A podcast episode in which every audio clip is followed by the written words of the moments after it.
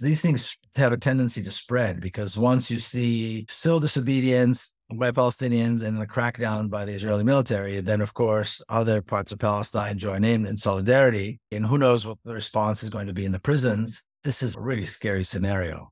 And what we see in that video, the burning, the cars being turned over for tires and so on, this is what a real intifada looks like. We might be actually looking at the beginning of a coast to coast, north to south uprising throughout all of Palestine.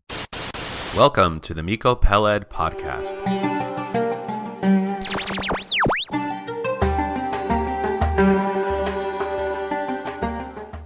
Hey, everybody, this is Ellie Gerzon, the producer and co host here couple notes. One, we recorded this on Monday. More news happened. We did another recording on Tuesday.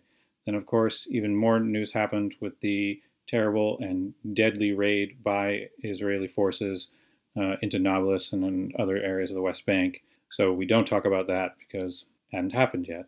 Also, some of the sound quality is not great. Uh, apologize for that. We got new equipment and uh, shouldn't have uh, issues in the future. Lastly, Miko's been in Malaysia for a couple weeks and just got back on the day that we recorded the podcast. So there's actually going to be another episode coming out that will take place from Malaysia that we recorded when Miko was in Malaysia. So it's going to chronology is going to be a little off. Just wanted to give you a heads up for that and uh, let us know what you think and take care. Welcome to the Miko Peled podcast. Miko back in Washington, D.C., just returned from Malaysia. How you doing, Miko? I'm doing okay. Just a little jet lagged, but I'm okay. Yeah, I got it's a long trip all the way from Kuala Lumpur to Washington D.C. It's uh, too many hours to count, but I did get a chance to. Um, I had a long layover in London, so I went out and met with some friends and spent the day in London. It was a lovely day, so I did that, and that kind of broke the trip. And now I'm back here in DC. Well, I, I am impressed with your ability to just sit down and record a podcast after all that travel. Yeah, I got in last night. I went to sleep. Yeah. After a while, I think you get used to it. So, Wow. so yeah. So I'm, yeah. So it was good. It was a good trip. It was, it was an incredibly moving trip in, in a way that the conference I went to, the theme was Palestinian prisoners. And there were some Palestinians there from Gaza, all of whom were former prisoners. And one of them had a particularly moving story. Her name is Samar, and she was arrested. She's from Gaza, a refugee, and she was detained by the Israelis on some terrorist charge. She no, she wasn't doing anything.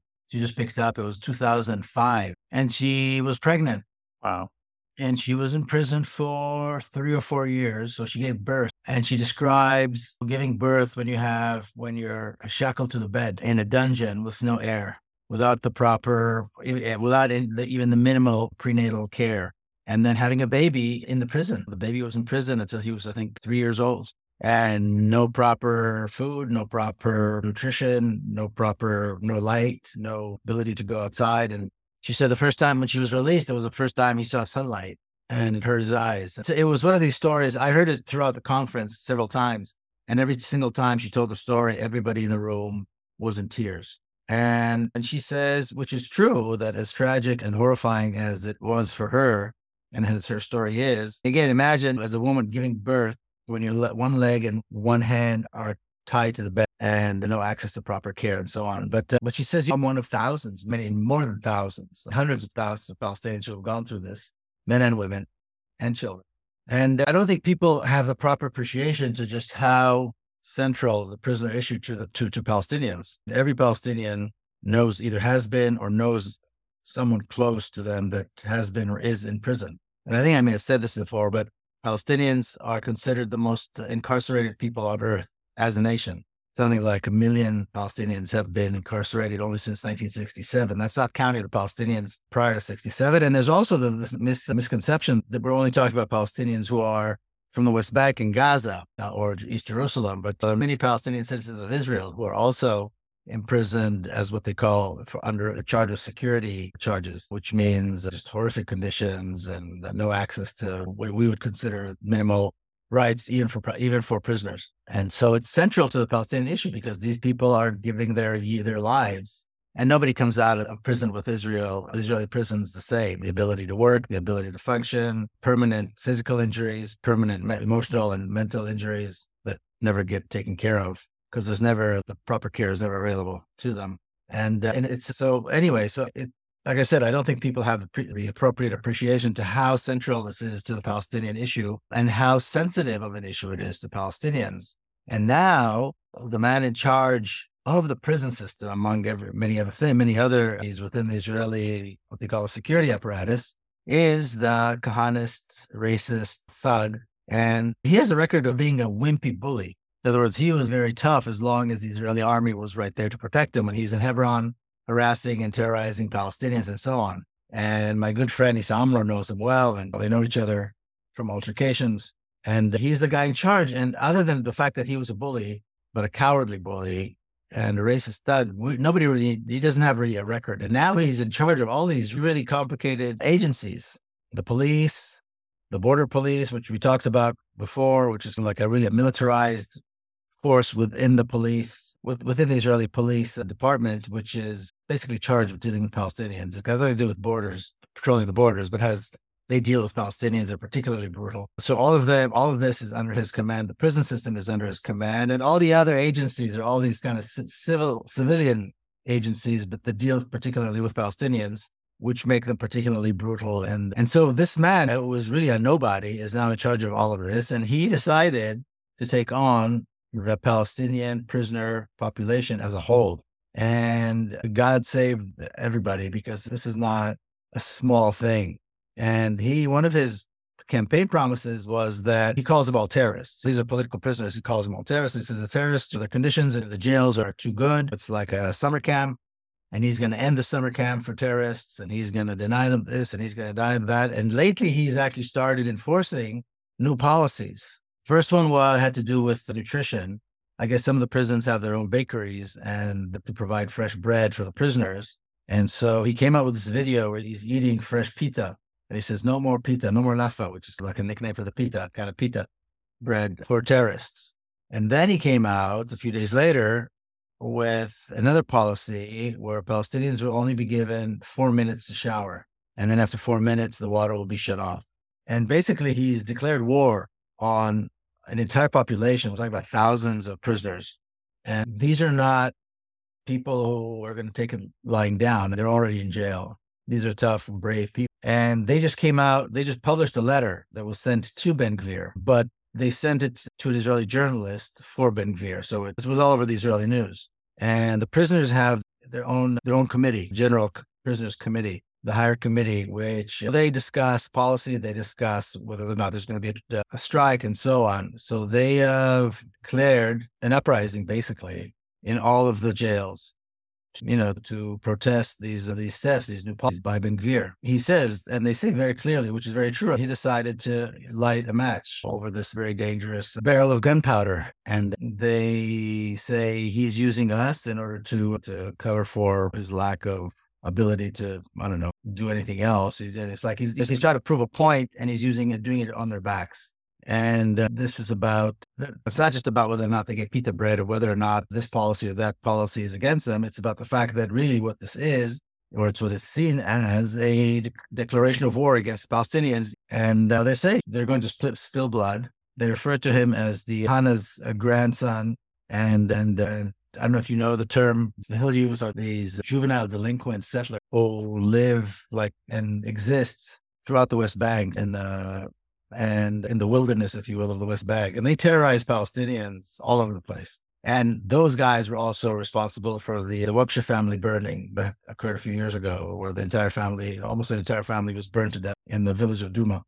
Anyway, so he refers to him as this uh, the grandson of Kahane and this boy from the from the Hills Youth, and he says we have nothing to lose. We're already in prison and we're willing to die. That's why we were engaged in the struggle to begin with. We realized that we might die, but for us to die is part of what we signed up for a struggle, and that's one of the things you accept when you sign up for a struggle is that you might die. And and he says, and they say any drop of blood that is spilled is going to be on him, and it's true. And every drop of blood that is spilled is on him and on Netanyahu actually who nominated, who put him in this position, who gave him this enormous amount of power. And again, like I said, I have every Palestinian friend I have has been in jail. Some more, some less. Some for many years, some for fewer years, all depending on the, on particular situation. Their kids have been in, in prison. Some of them have children that are imprisoned right now. Many of them without trial. Many of them administration. detention, which goes on for years sometimes, which means that they are detained and held in jail without trial and without being charged. And Israel does that. They just renew it every few months, on and on. The pressure is building, and it's hard to say whether or not Ben Gvir finally met his match and whether or not who's gonna who's gonna win. But he's happy. He's like Nero torching Rome just to see the fire.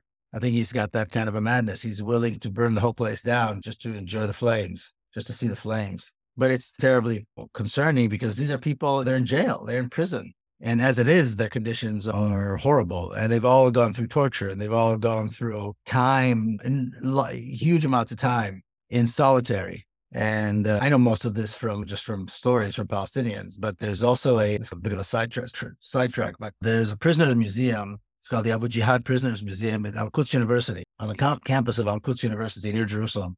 And there, this museum is, it's, I think it's one of a kind and it's uh, in, in just how comprehensive it is. And it's dedicated to prisoners. And they have a room there where you go downstairs, like into a basement or a dungeon. And then you go down a few steps and they close the door on you.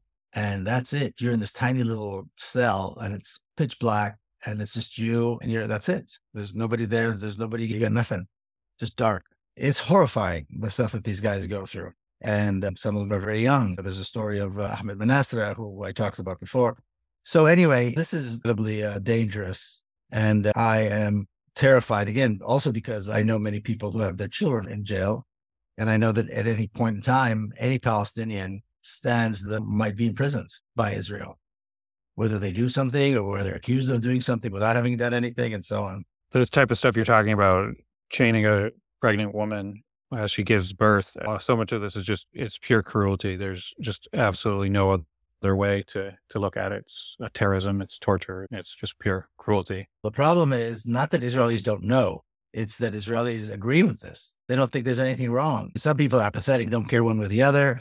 And there's a small minority of people who think who would like to see this change. But by and large, as a society, Israel Israelis know what's going on because everybody's got a brother or a cousin or a father or somebody that or a best friend that works in one of the security agencies, either the either in the jails or in the secret service police or in the police or in the army. Everybody so it's not people don't know this. This is not a secret. Anybody can go in uh, almost anybody can go in and observe what happens in a military court. I've been a couple of several times. It's very easy to get in and listen to these ridiculous proceedings that take place. And and the problem is that yeah, of course people know. And the thing is, they think it's okay. It's not that somebody says, "Oh, bad apples, you should correct this." We should no. This is fine. This is how it should be. This is how it's. And we saw these videos that came out a few weeks ago that Issa Amro posted one of a soldier telling him that Ben Gvir is going to come soon and he's going to clear up this uh, whorehouse that he Issa runs here and all this all this nonsense will end.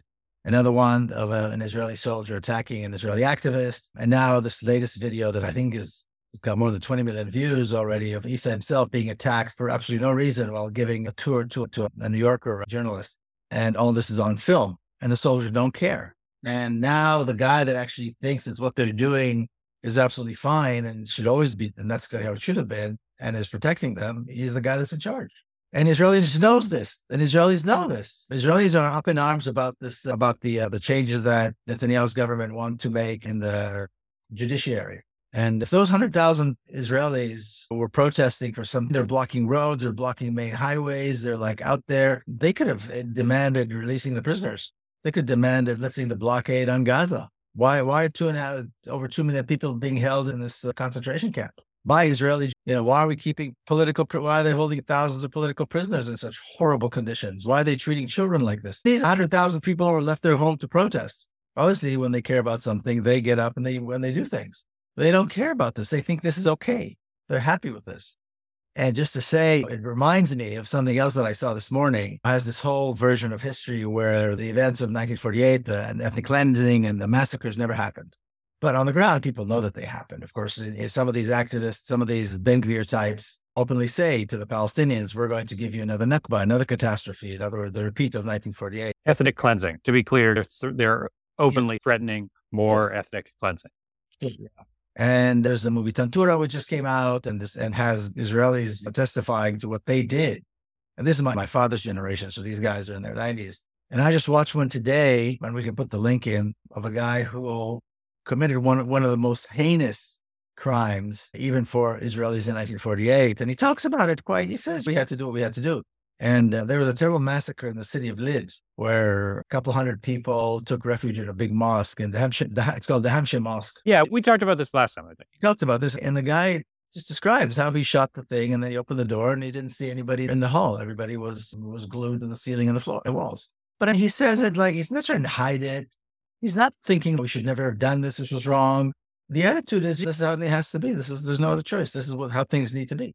And everybody's fine with it. It's what are you going to do? It's an attitude that allows for this to happen. This is precisely why it's happening because they allow it to happen. They're not standing. Nobody's standing up against it, except for the people who and the people who don't have funding or the ability to vote to, to voice their thoughts and opinions in a way that can reach enough people. Yeah. So we're focusing on what is important. I do want to take a detour to those 100,000 Israelis because people are going to want to know from their perspective what is so important to protest. You said something about the Supreme Court. I don't really understand, and I'm guessing a lot of people, other, other people do. So, can you make the best argument for what they're protest, what those hundred thousand people are protesting against today? If the Knesset, the Israeli House of Representatives, passes a law that you think is unconstitutional, you can go to the court, and the court can strike it down. Theoretically, they want to change that. They do not want to give the court. They're saying that the court has too much power and should not be allowed to strike down a law. They being right wing Israelis like Ben Gvir. Now government. Now government. And they're saying that the procedure by which the judges are nominated to the high court is is not transparent enough. It's not good. They want to change that. They basically want to have more more say as the party in the parliament right now. They want to have more say in how judges are appointed, and of course, they want to appoint judges that they agree with. Because right now, even though Palestinians never win when they go to the Israeli High Court, they to to to right wing Israelis, to people who voted for Netanyahu and voted for this government, the court is leftist. It's made up of mostly leftists, and so being leftist, of course, is a curse in Israeli politics. And so they want to open it up in a way that it won't be so leftist. So they want to change the procedure by which the court is is is chosen. So those are basically the two things that that and for Israelis, this is it's an erosion of the rights of Israeli Jews within the larger apartheid scheme. It doesn't help Palestinians in any way. None of this affects Palestinians. This affects only the, sens- the sensibilities of privileged Israelis. And that's what this is all about. And also, I think uh, in large, largely, Israelis hate the face of this government. They hate to know that Ben Gvir, who belongs in the West Bank, does not belong in the government in Jerusalem or Tel Aviv. He does not belong to as in such a prominent position to represent them and to represent the, the Israeli government. And uh, now he, they have him. This is the face. He is really the face of the Israeli government. And Israelis who didn't vote for Netanyahu, the Israelis who didn't vote for these parties, are embarrassed by that. They don't want him to be the face. They want Israelis who are slightly more polite or whatever. And that's the other reason for this outpouring of people protesting. But it's too late because these people didn't vote for Netanyahu anyway, and he has a majority without them. So they can protest. They can have 100,000 people on the streets every day. It's not going to make any difference because Netanyahu has a very safe majority. And like I said, the people who voted for him are not protesting. They're not out, they're not out there with these crowds unless they go to, from time to time, they, they jump into the crowd and beat people up. But, but his people are not protesting, quite the opposite. The people, the majority that voted for him and his, his coalition are very happy. So they can protest and it means nothing. And Netanyahu doesn't have to call new elections and he's very safe. And so we're going to be seeing him and this government, unless some something unforeseen happens, for years to come. Wow. Yeah. They really don't have term limits in, over in Israel, do they? Because he's just been in power for decades. He was in power. He was prime minister in the 90s and then he lost. And then he came back, what is it, 12 years ago or so? And he's been pretty much prime, prime yeah, he's the longest reigning prime minister. And there are no term limits other than so if you don't want him, vote for somebody else but Israelis want him. The only reason they vote for him, or the only reason that the Likud party keeps voting for him to be the leader of the party, is because he wins, and they see him as a leader. And really, he is. And I've said this many times. He's really only really the only adult in the room of in that sphere of Israeli politicians. Compared to him, they're all a bunch of children running around, still with their noses running. He's one who's really gives the sense of a statesman, of somebody who's responsible, who can really run things and he's run things down. He's made in the more than decade that he's been in charge, the public health sector has been is to bankrupt. Israel used to have, at least for Israeli Jews, a really good health socialized health system, a very good health system. Today, People who can afford, the only people who use that healthcare system are the poorest of the poor. Most Israelis go to, go to a private doctor. Then the education system also used to be really good for Israelis, granted within the sphere of a privilege, but there was a very good and, and even universities were not that expensive. Now university, the prices for higher education is prohibitive. Public transportation was great. You never needed, you didn't need it. If you lived in the city, you didn't need a car. And if you didn't live in the city, you didn't need a car either, really, because public transportation was good and reliable. Now, the only people who use public transportation are people who are too poor to have a car. And it's a particular population, actually. Everybody else has cars, and there's all you see every driving around the country are new highways and new tunnels and new highways and new bridges and new tunnels and hundreds of thousands of cars every year new cars every year. And he's very proud of the fact that he has brought this neoliberal policy and killed what was actually a very good welfare state. And granted, good for only a select group of people, but still, had these benefits been made available to everyone, including Palestinians, then it would, could have been a very much like a European social democratic state. So he's really run the country down. For the people who are rich are happy, the people who are poor and for Palestinians, of course, it's a living. But you know, people like him because he brings out this this air of statesmanship, of authority, and he get he gets elected. That's really the bottom line. He gets the votes. Okay, so you did say you wanted to focus on Ben Gvir and the prisoners. Is there more you want to say about that topic? No, I think we covered it. I just, again, I think that it'll be interesting to see how far he goes and how far he's allowed to go with before he's in over his because he's, a nobody. He's never done anything. He didn't serve in the military. They wouldn't let take him in because he was. And I think I don't think he was. He would actually wanted to go. He probably would have found ways to get out. He did find ways to get out, and I think part of it had to do with his mental state and part of it had to do with his politics. I can't remember the exact details of how he got out of serving. And he's always been this kind of, in fact, there's somebody tweeted, there's this whole report coming out about him, how he would, whenever there was anything going on, he'd always be the guy sitting in the car far away where it's safe and sending other people to do whatever it is the hell that they were doing. And there's all this testimony about for people who actually, as kids, knew him and operated in that sphere. And that's how he was raised. That's how he was raised and then brought into this by Kahane himself, by Meir Kahane himself in Jerusalem. It's, he's a nobody. And the Palestinian prisoners are some of the most impressive people you'll ever met, you'll ever meet. These are principled, brave people who will stand up. And again, the vast majority of whom have never have never had anything to do with armed resistance. Only a small fraction of Palestinian prisoners have actually had anything to do with armed resistance. And and these are not people who are easily bent. And when they're determined, they're determined. And when they say go, Palestinians listen. And if they say major strike or days of rage, then Palestinians are going to act. And then we'll see. Like I said, he may, we'll see who wins this, but it's frightening. It's really frightening, particularly that I know people personally who are going to be affected by this, are affected by this. It's a very, very dangerous game, very dangerous game. It's Nero tried burning Rome just to look at the flames. That's what we're talking about here. And so it's scary that he's got so much power. And so, what do you think could happen? There could be so much backlash against him by other Israelis, by the international community. He'll just keep going. It sounds like there has to be a limit. I don't know if this will, I don't know if this will ever reach the international community. They barely talk about Israel bombing Gaza, so they're not going to care about Palestinians in prisons, and it might end up just Palestinian prisoners. If they go on strike, then if the entire prison population goes on strike, and they've done this before, then you mean hunger strike? Yeah, yeah. And the announcement was that starting Ramadan, Ramadan is next month, and uh, starts either in March or beginning of April. But uh, it's interesting, it coincides with uh, Passover this year. But it's then the torture and the beatings and the horrors that they go through when they declare hunger strike is really horrible. And if this goes beyond the prisons, which it very likely will, there will be general strikes and protests throughout all of Palestine. And so this is the type of thing that could go get out of hand very quickly. And Palestinians will pay a heavy price. There's no question. Israelis might be killed too, but Palestinians will pay a heavy price. And the price that Palestinian prisoners pay in terms of punishment, in terms of solitary, in terms of torture, in terms of all kinds of things that they go through, and there's no supervision on the outside. And so is I'm just I dread to think where this can go. And you don't know what his limits are. We haven't seen him actually do anything that brought about a serious response yet. Yeah. Quick fact check. Ramadan starts on March 22nd and lasts for 30 days. And Land Day is actually March 30th. And so people have talked about in Boston doing events around Land Day, but maybe having it actually before Ramadan starts so that it doesn't interfere with that. The reason it's irrelevant that Passover is because during Passover, typically East Jerusalem and uh, the West Bank are in lockdown. And during Ramadan, Palestinians, hundreds of thousands of Palestinians come to Jerusalem to pray.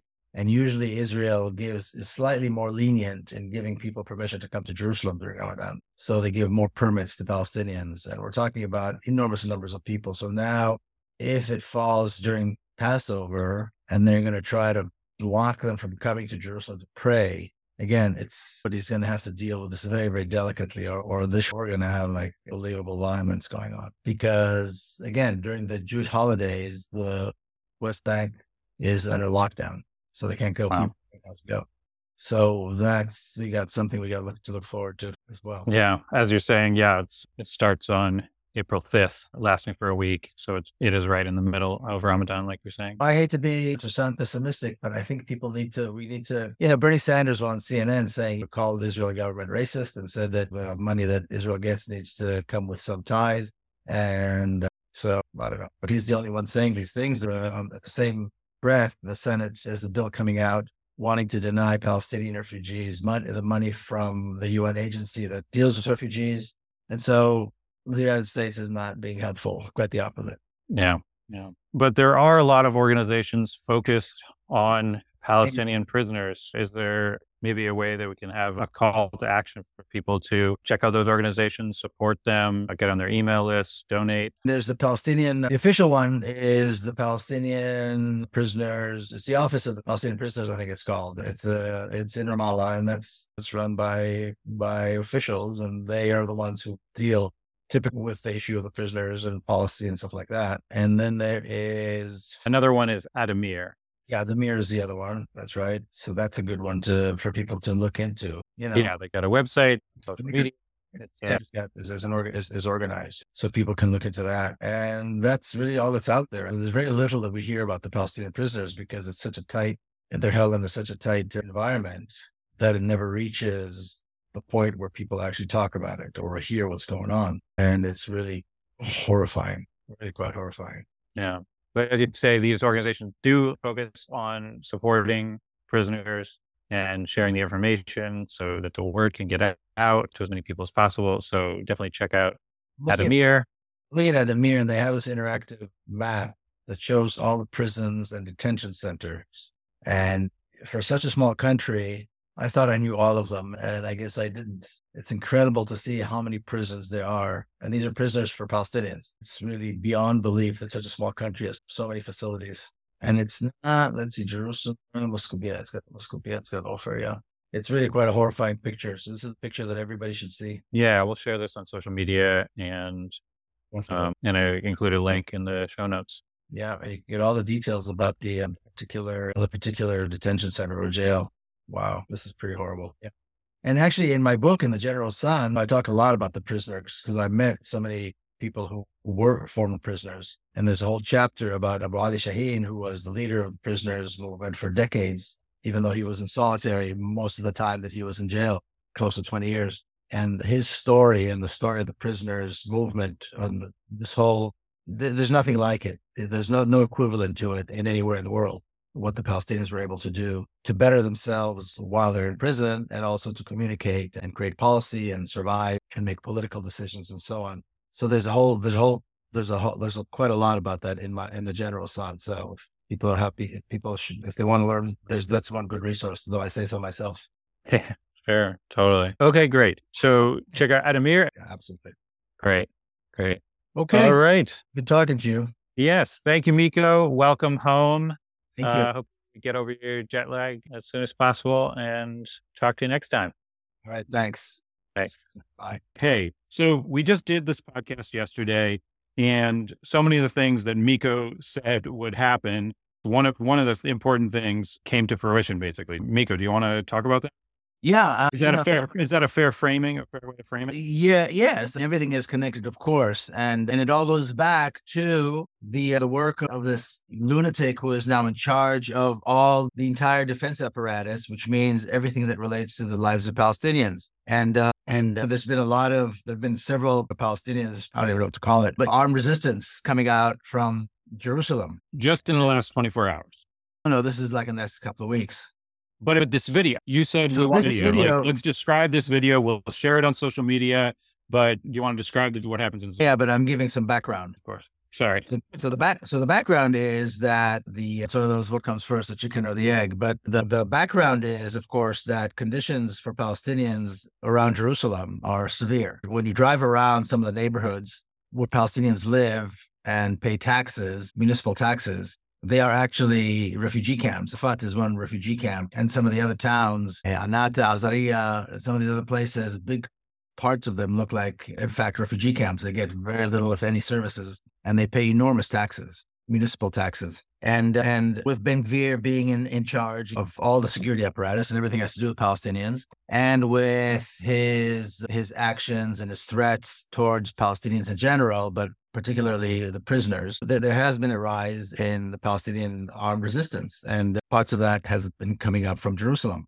And so he announced, Ben Gvir announced tougher measures against Jerusalem. And what has already happened have been has been an increase in arrests. Over 100 people have been arrested. So there have been raids into Palestinian communities around in and around Jerusalem and uh, home demolitions. You know, there are around 18,000 home demolition orders in the Jerusalem area alone. And a home demolition order just means that there's been an order to demolish your home and you don't know when it's going to happen. They just show up one morning and very early, 3 a.m., 4 a.m., kick everybody out and demolish the house. So you live in this fear all the time that you don't know what's going to happen. So he's been enforcing a lot of these, and there been there's been a rise in home demolitions in Jerusalem, and he was threatening to embark on an operation, which is like the operations that we've seen in Jenin and Nablus over the years, where the army comes in heavy handed, brigades of special forces, brigades of paratroopers, brigades of who knows what else, with helicopters and God knows what else, very heavy, and to destroy and kill people and so on. And he's been threatening to do that in Jerusalem. So what we're seeing, so then the local leadership decided that they were going to embark uh, on a campaign of, of strikes and civil disobedience. And it's been going on. So people are not going to, so shops are not opening, roads are being blocked. So of course, the Israeli army comes in or the police, whatever the case may be, and and they come in hard. And so there's a huge escalation right now in and around Jerusalem. And we talked about the fact that Ramadan is around the corner, and Ramadan is going to be at the same time, or at least part of it is going to be during, or Passover is going to be during the time of Ramadan, and that's going to cause a lot of problems around Jerusalem. They're calling it a, a civil disobedience campaign.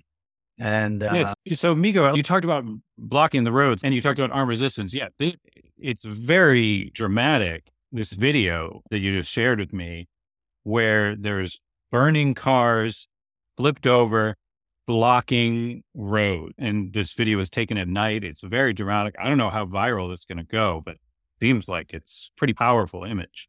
So not just arm resistance, very creative, bold, yeah, civil disobedience, you could say. Yeah. So I just want to emphasize that we can't and video on the podcast, but this is a very powerful, dramatic image and very creative. Yes, and we're going to see a lot more of that. And of course, uh, that means we're going to see a lot more of the Israeli military coming in, and a lot of Palestinian blood will be shed. And again, it's Gvir is lighting a fire that nobody knows if he's going to be able to control. And nobody knows, you know, where it's going to go. And I've been saying this, you know, we're on the edge of a precipice and Ben Gvir is pushing everybody closer and closer to the edge. And what we're seeing here, this this escalation in Jerusalem and the upcoming and very well to be expected escalation that we're going to see in the prisons. We talked about the letter the prisoners wrote uh, to an Israeli journalist, but really for Ben Gvir, the minister of national security, who, you know, the prisons are part of his, are under his control under his command. And uh, everybody, this, everybody works together. People work together. People communicate. Palestinians. And uh, when we see what takes place throughout all of Palestine, the poverty and the abuse and the home demolitions in the south and the Negev, when we see the horrifying conditions the Palestinian citizens of Israel live in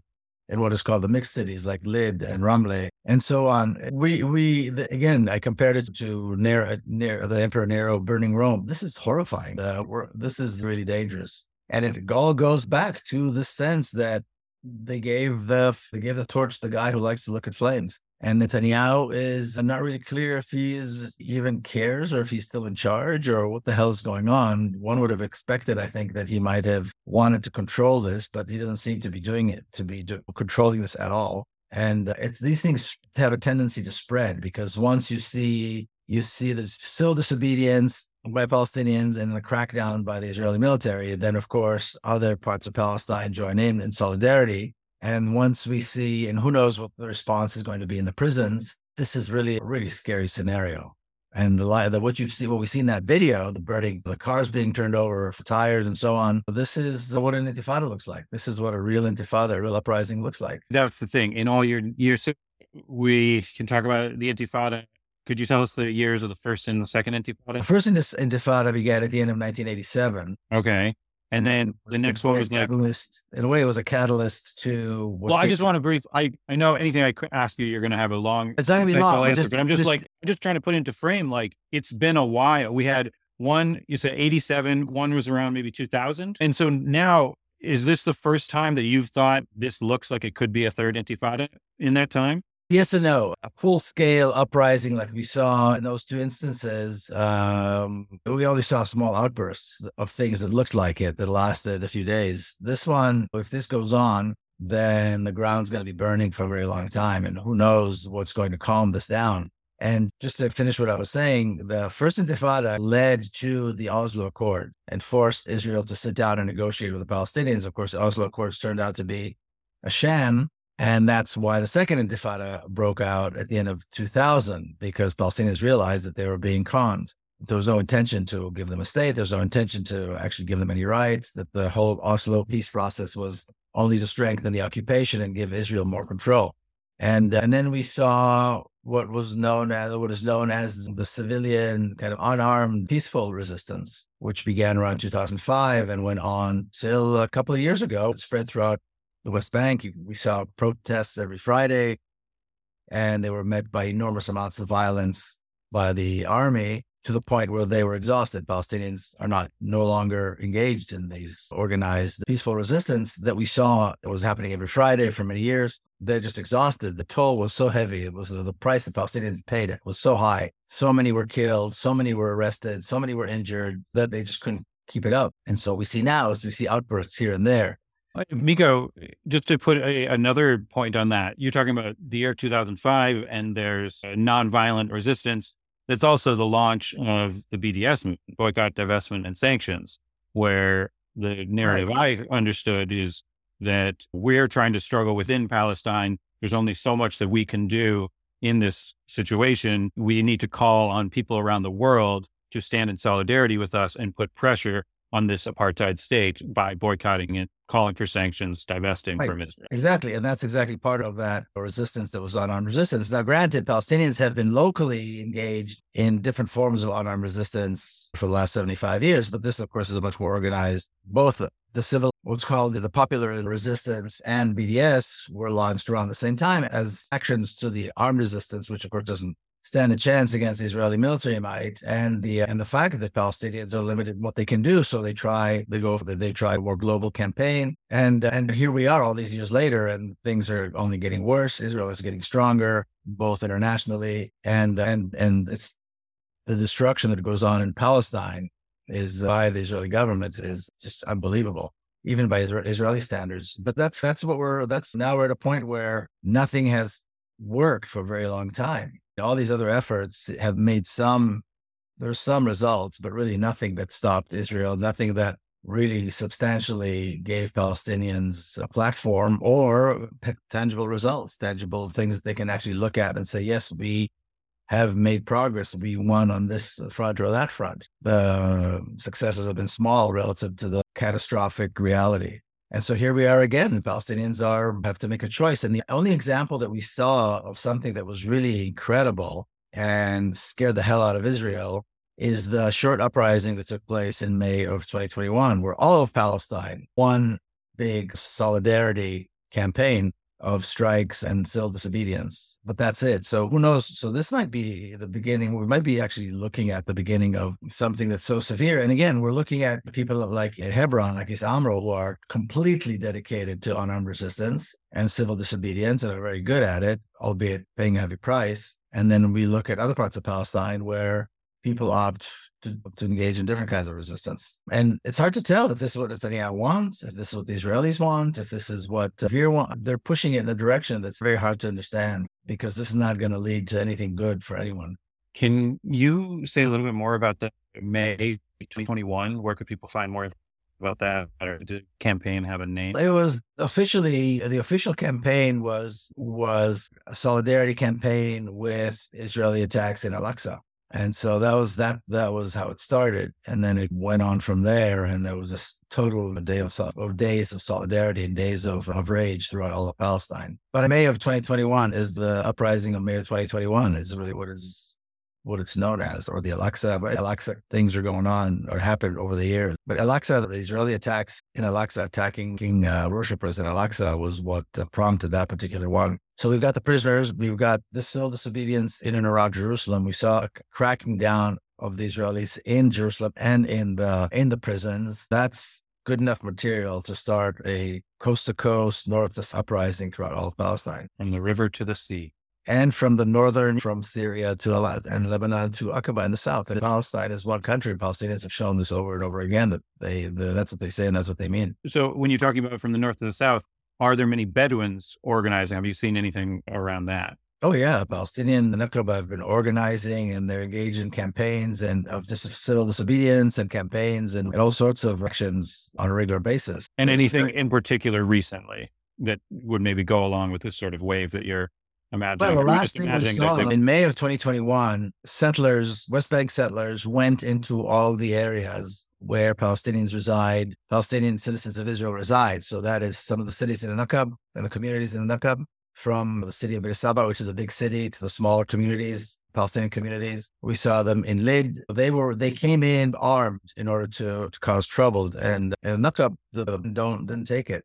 And so they were prepared, and the, the settlers just, just ran away. But it was dangerous for Palestinians. they weren't prepared. You got to say more about that. Bedouin traditionally carry arms. They've always had arms, and it's very easy actually to get weapons. And later on, Israel came in with very heavy forces and found caches of, of weapons in the Nakab, in the Bedouin Palestinian communities but they know that they are under attack and that they have to be prepared for the day where there's going to be another attempt to displace them and so on. And the numbers of home demolitions per year, it's thousands of home demolitions per year just in the Nakab, just, just for the Bedouins. Bedouin Palestinian Bedouin. So they are prepared both in that regard, and also there's there are campaigns and there's ongoing Palestinian activists who are engaged in all sorts of campaigns and work on the ground every single day because there's a great deal of work in the Nakab because the hundreds of thousands of Palestinians there live without rights, without water, unrecognized towns, and all kinds of stuff. So we can talk about the Nakab another day. I've written extensively about it in the past on my, it's on mikopeled.com. People can find my articles. But throughout all, but in May of 2021, they stood up. And before that, there were other campaigns over the years where the Palestinian Bedouin were resisting. And I was there actually at one time, I think it was 20, I forget, 15 or something, 16.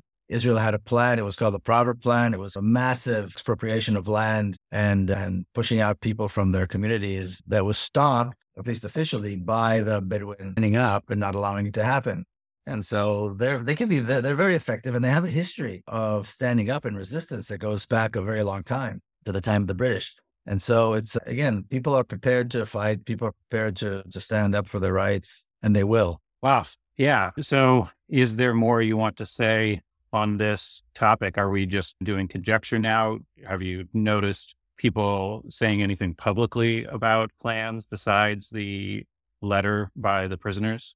No, I haven't heard of any anything. The prisoners' announcement was that they will begin a hunger strike when Ramadan begins, which is in a few weeks. And uh, there are Palestinians who are already engaged in a hunger strike right now as we speak. There are always Palestinians who are engaged in hunger strikes. That doesn't even make it to the news. But as we speak, there are already Palestinians because basically Palestinians use the hunger strike as a tool to protest the Israeli policy of, of administrative detention, which means detention without limits, but with no charges or no court. And uh, there are many Palestinians who stood up and went on severe hunger strikes in order to protest that. And they pay a heavy price at the end. At one point, Israel may release them a little bit earlier, but they pay a very heavy price and get very little out of it. And so there are already Palestinians that are doing this. This would be a larger campaign where all the prisoners throughout all the prisons do this. And we've seen this in the past. We've seen campaigns like this in the past where all the prisoners throughout the entire country go on strike. And the first thing that Israel does,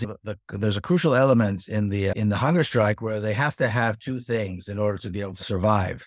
And that's water and salt. And the first thing that the prison authorities do is they get rid of the salt and they raid the cells to make sure that there isn't any salt hiding anywhere. Because without salt, the hunger strikers will die very quickly. And so in the past, the water and salt has been a hashtag or like the symbol of, of the hunger strikers. And this is this, you know, I've been saying this, it's complete madness. This is leading us to complete madness. Yeah. So exactly. You're you're just already we're seeing terrible things. And then you're predicting that Ramadan and Passover that will we have the planned hunger strike and that who knows what will happen during Passover. Uh, they don't allow Palestinians to go to Jerusalem during Ramadan. Yeah. Which is what they do when there's when Passover is there. I was there last Ramadan. I tried to go from Jerusalem to Ramallah the way that I usually go, which is this big checkpoint called the Kalandia checkpoint. And it's a massive checkpoint. There's always tons of traffic going both ways. It's a massive terminal, buses and cars and trucks. And I got there, not thinking it was a Friday in Ramadan, not thinking that Israel would even dream of shutting it down on a Ramadan on Friday. And they did. And all they allowed were people to take buses to the checkpoint cross the checkpoint and then get on buses that will take them to to Jerusalem to pray. And we're talking about numbers of people that it's just a sea, an ocean of people going back and forth.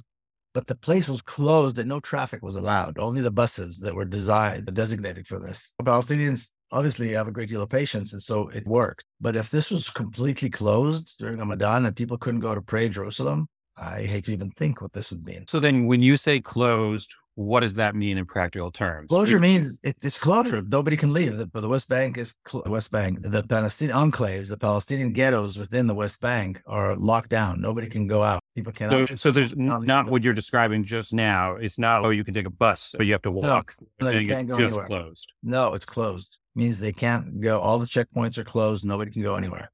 And that's typically what happens during Rosh Hashanah. It happens during Sukkot. It happens during a Passover. I think one or two other, maybe Independence Day, one or two others. And, you know, it's become a joke. At Passover, the Jews celebrate freedom from slavery and they impose these restrictions and they imprison millions of Palestinians. And again, Ben Gvir is the guy in charge.